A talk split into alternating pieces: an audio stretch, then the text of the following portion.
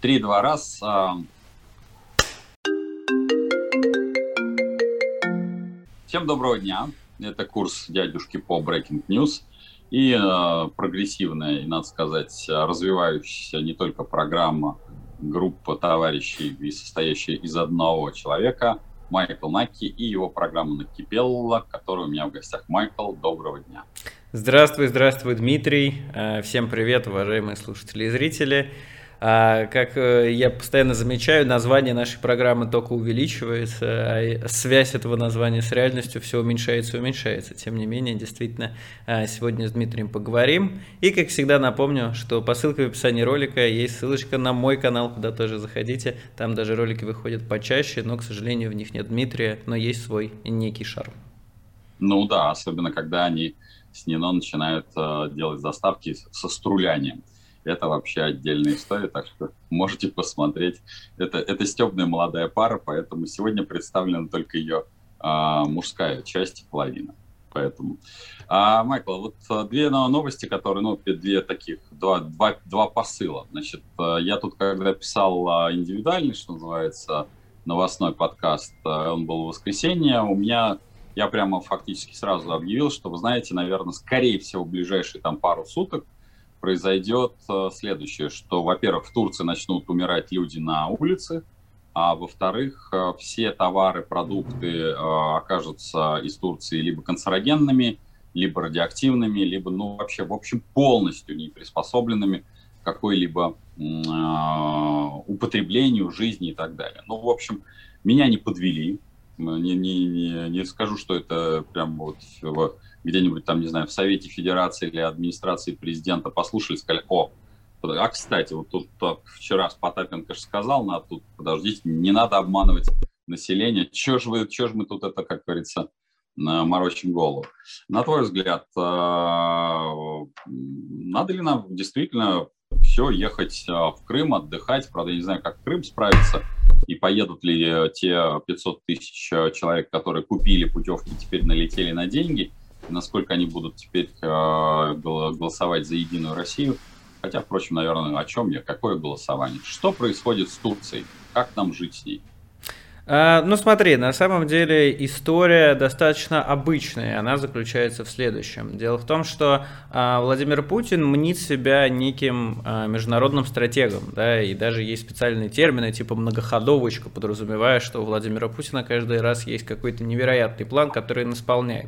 Жесткая реальность, правда, несколько отличается от его влажных фантазий. Заключается она в том, что ни одна из так называемых многоходовочек не привела ни к какому положительному результату. И э, это видно буквально на всех проявлениях э, того, что он начинал. То есть речь в 2007 году, Мюнхенская речь Владимира Путина о двуполярном мире, которая должна была создать целую коалицию стран вокруг России, не привела ни к чему, нет никакой коалиции. У России есть только несколько друзей, одна из них Мьянма, которая убивает демонстрантов на улице и на военный парад, захвативший там власть хунты, не приезжает никто, кроме российского заместителя министра обороны.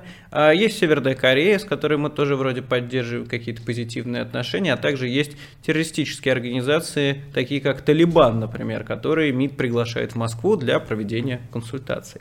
А также его многоходовочки не работают, например, в Сирии, куда Россия посылала собственный контингент для того, чтобы показать свою нужность и важность, и Европа пошла с Россией на диалог. В итоге а, Россия в Сирии же воюет практически против Европы и впрямую сталкивается с Америкой, то есть там буквально было боестолкновение и в итоге Россию не любят еще больше. То есть все вот эти внешнеполитические авантюры и какие-либо проявления Владимира Путина заканчиваются либо в лучшем случае ничем, либо каким-то ухудшением отношений. Из-за этого он очень бесится, а, потому что он человек достаточно импульсивный, как бы про него не говорили, а, и постоянно вот эти внешнеполитические взаимодействия переносит на внутреннюю почву, на почву внутрироссийской политики.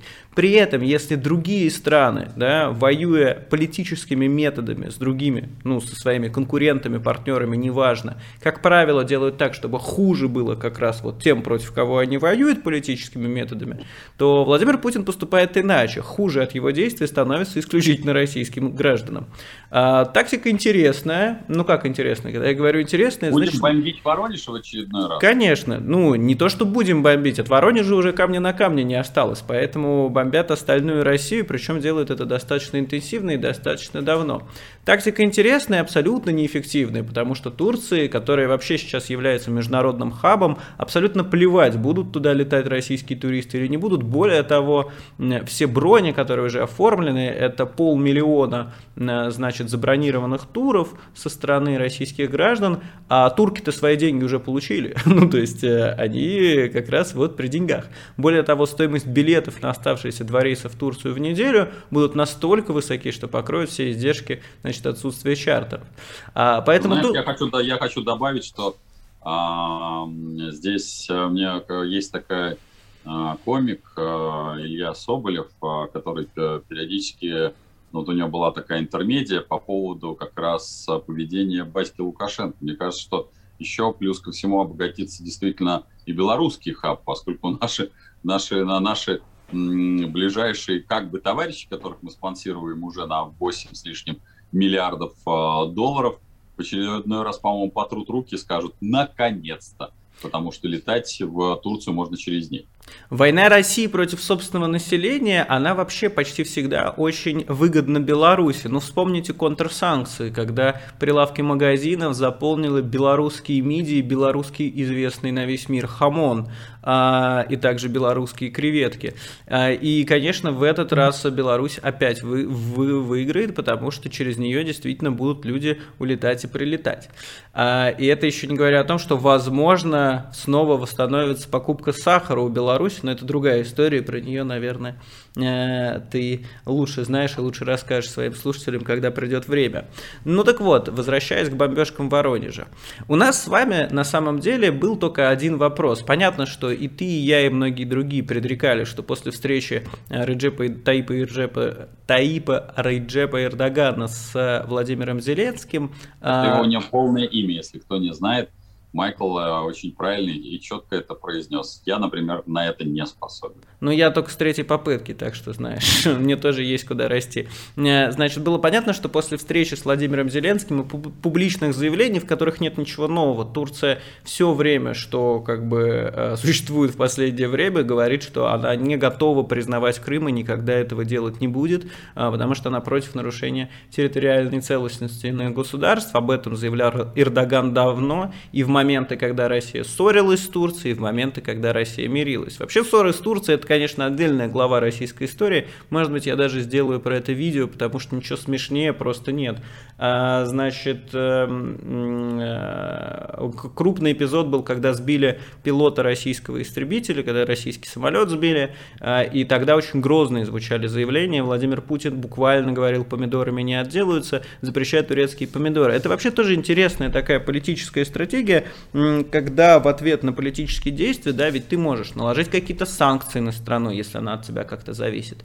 Ты можешь, а, я не знаю, ну, угрожать оружием, я не знаю, ну, что угодно. Много есть методов наведения политической игры, а, но вот э, всегда выбирается плюс-минус один. То есть будем ограничивать российское население. В тот момент были помидоры, и Владимир Путин говорит, что помидорами не отделайтесь, но, о чудо, отделались как раз помидорами, и то не очень сильно. И с Турцией вновь начали дружить Э, целоваться в десна.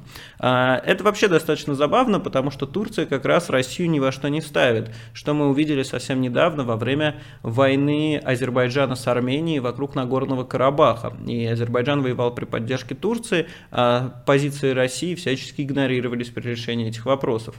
А, но это я немножко отвлекся, возвращаемся к нынешней ситуации. Так вот, Владимир Зеленский встретился а, с Эрдоганом, и они начали обсуждать вступление Украины в НАТО. Э, это давно обсуждаемый вопрос, и, собственно, Правда, тут чья бы корова мычала, а Эрдогана бы молчала, потому что, собственно, его коллеги по содружеству недовольны его поведением внутри страны, в том числе, потому что он а, после попытки военного переворота, которая была в Турции, он начал массовые посадки врачей, учителей и военных. Вот, поэтому... Там он... достаточно серьезная надо сказать, противодействие, потому что вот а, я недавно как раз вернулся из Турции, я общался с людьми, которые там а, проживают, в том числе встроены в систему политики, и после, ну, как ни странно, очень забавно, так это все волнами развивается.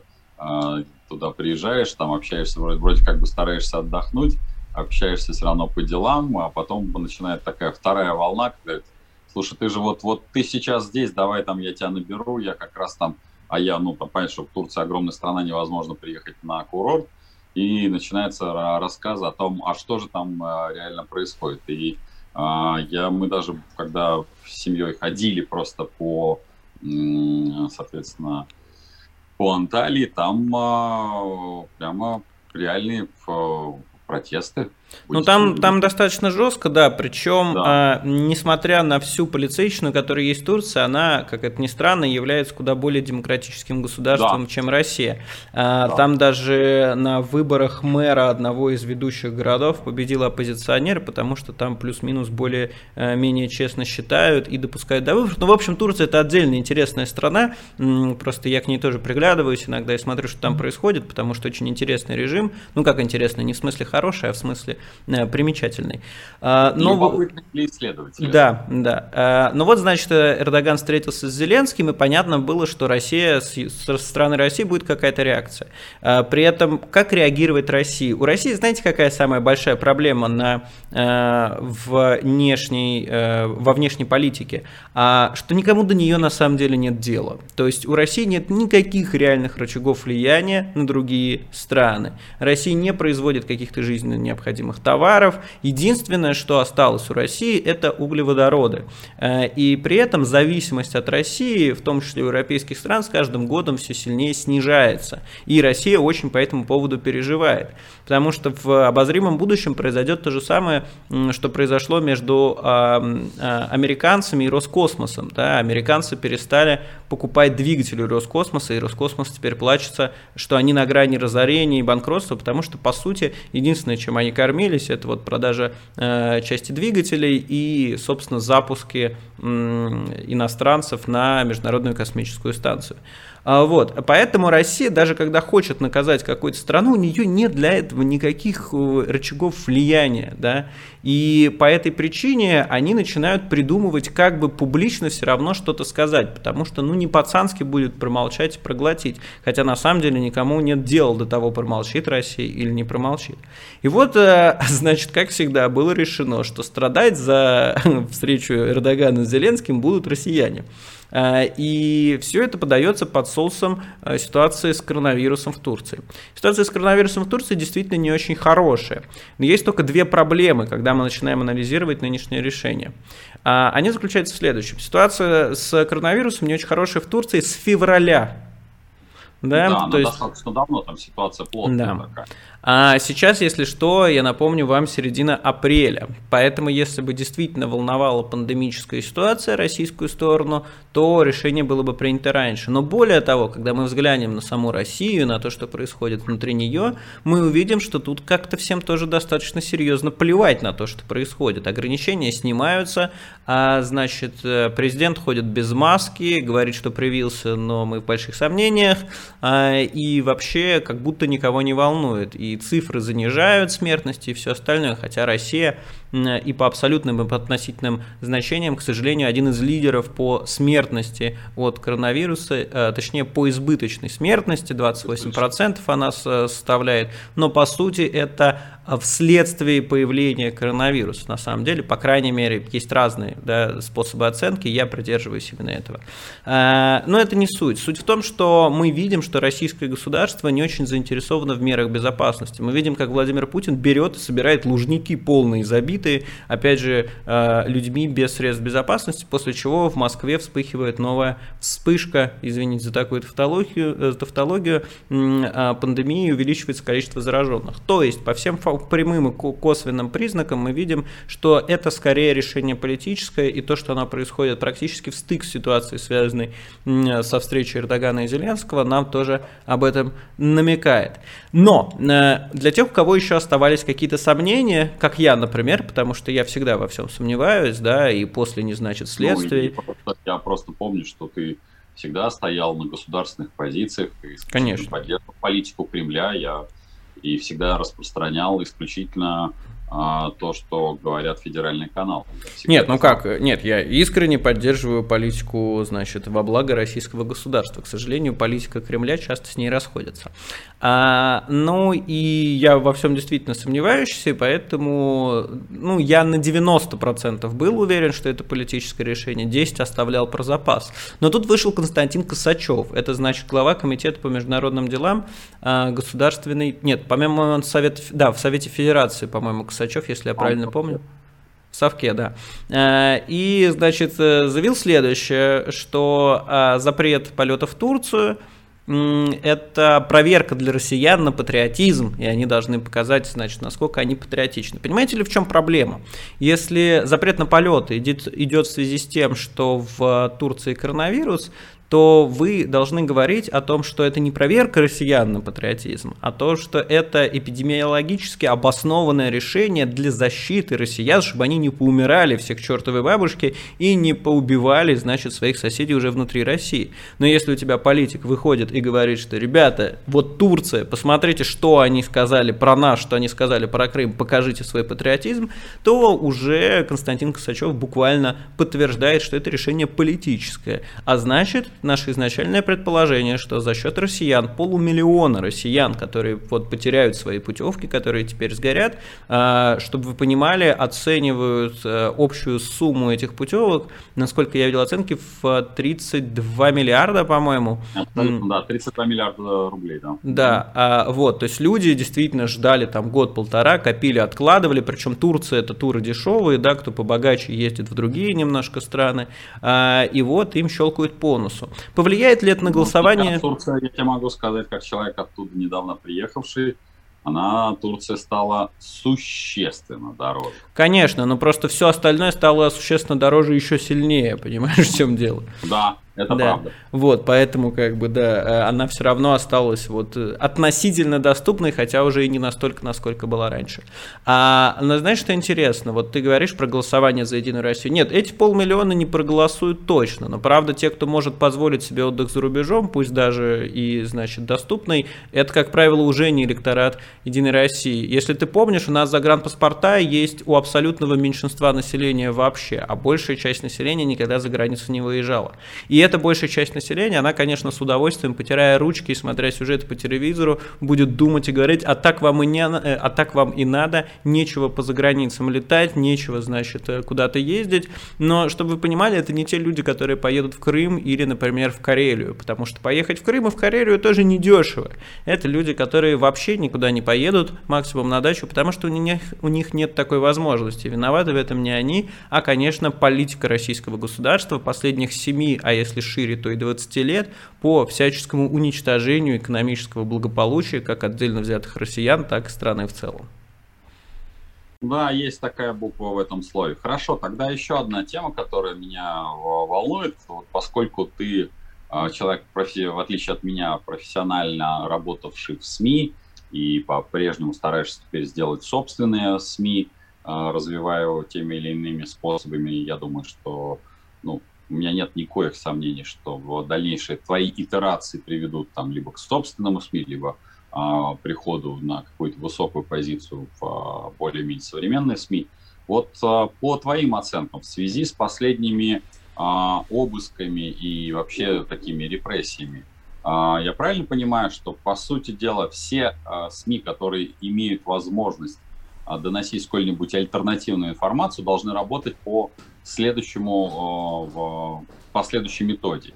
Штаб-квартира располагается где-нибудь э, за рубежом, там, не знаю, Чехия, Словакия или еще что-нибудь, а сюда выезжают э, либо спецкоры, либо здесь работают стены, там, стингеры это называется, я не знаю, как, честно говоря, люди, которые отрабатывают Стрингеры, да да, на местах, э, и уже потом создается какой-то репортаж или создается материал. Я понимаю, что все, основные каналы, э, именно так информация должна доноситься. Так, ну смотри, во-первых, э, я не являюсь никаким СМИ и ничего такого не планирую, товарищ майор, так и запишите, значит, меня не надо сажать, прессовать и обыскивать. У меня маленький, скромненький YouTube канал, значит, и э, никакой это не СМИ. А, вот, это для протокола. А теперь едем дальше. Ну, а, смотри, я сейчас вообще делаю такой, открою небольшой секрет. Я делаю фильм про новые расследовательские издания, которые есть в России. Через какое-то время его выпущу, как раз пытаясь ответить на вопрос, значит, какую нишу сейчас они занимают в российских медиа и насколько им угрожает опасность. Пока я прихожу к выводу, что власть все больше начинает на них обращать внимание, потому что, ну, казалось бы, появился вот нам какой-нибудь коллектив из 80 человек, не 80, а 80, и что-то пишет какие-то расследования, причем пишут они по открытым источникам, по открытым базам, как правило. То есть это редко какие-то, знаешь, там, а, источники на условиях анонимности и Кремля и прочее. Нет, они анализируют инстаграмы, госзакупки, госзаказы, все остальное. А, но оказалось, что вот эти маленькие команды, на которых сложно влиять финансово, да, как это повлияли на большую часть российских СМИ, как разгоняется российская СМИ, это происходит очень просто. Его берут и перекупают, значит, всех остальных выгоняют. Мы видели, видели это много-много раз. Последний раз это было с ведомостями, которые за несколько месяцев буквально уничтожили из ведущего делового издания, это превратилось в помойку. Э, значит, мы видели, как это было с РБК, когда Березкин перекупил его у Прохорова после статьи об фейковых устрицах около дворца Путина в Геленджике. Ну, то есть ты берешь, перекупаешь издание, выгоняешь оттуда всех неугодных. А с маленькими изданиями так не получается, потому что э, ну, там их делают замотивированные люди. Это не история про получение сверхприбыли или вообще большой прибыли, это история про вот коллектив людей, у которых есть какая-то идея, и они в рамках этой идеи работают. И работают чрезвычайно эффективно, потому что это действительно лучшие специалисты в своей сфере. Потому что рынок медиа в России настолько скурвился и скукожился и выдавил от, из себя всех профессионалов, кого в СИЗО, а кого, значит, в пиар – он там кто, Мариана Максимовская работает, где сейчас? По-моему, в пиаре Сбербанка она работает или что-то такое. Вот, и такая судьба постигла а, многих журналистов, а некоторых вообще заставила пойти, так сказать, на панель, как Антона Красовского, а, ну, то есть в Rush Today, а, что, конечно, тоже неприятно, но бывает в жизни огорчение. И а, в итоге, значит, огромное количество профессионалов... Антоном Красовским мы тут побеседовали. Майкл не да. применил, как говорится, воткнуть булавочку мне в горло. Спасибо ну, тебе, не, не тебе, а все-таки Антону, но, тем не менее, событие, так сказать, яркое. А, ну так вот, и, соответственно, огромное количество специалистов оказалось а, буквально либо на улице, либо где-то, и они стали собираться вот по таким небольшим изданиям и работать чрезвычайно эффективно. Большая часть расследований, которые вы видите, это как раз творчество таких небольших коллективов. Это коллектив важной истории, это издание «Проект», это издание «Холод», это медиазона. Она, правда, сейчас уже большая, там почти 60 человек работает, но выросла это из маленького правозащитного проекта. Э, и а, ФБК тот же на самом деле. Сколько ФБК людей занимаются расследованиями? Да дай бог с десяток наберется.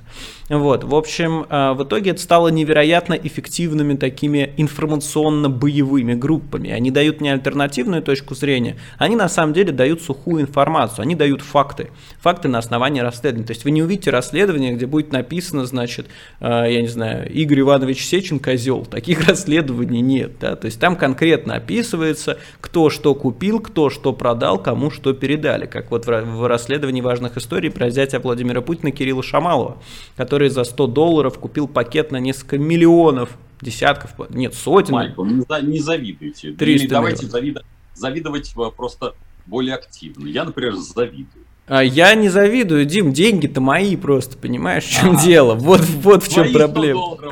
Нет, к сожалению, не 100 долларов, а вот как раз все оставшееся, что они друг другу передают, на что они дворцы строят, это мое, твое и других людей платишь налоги. Поскольку я теперь платить налогов стал больше, э, я стал очень бойво, еще больше обижаться.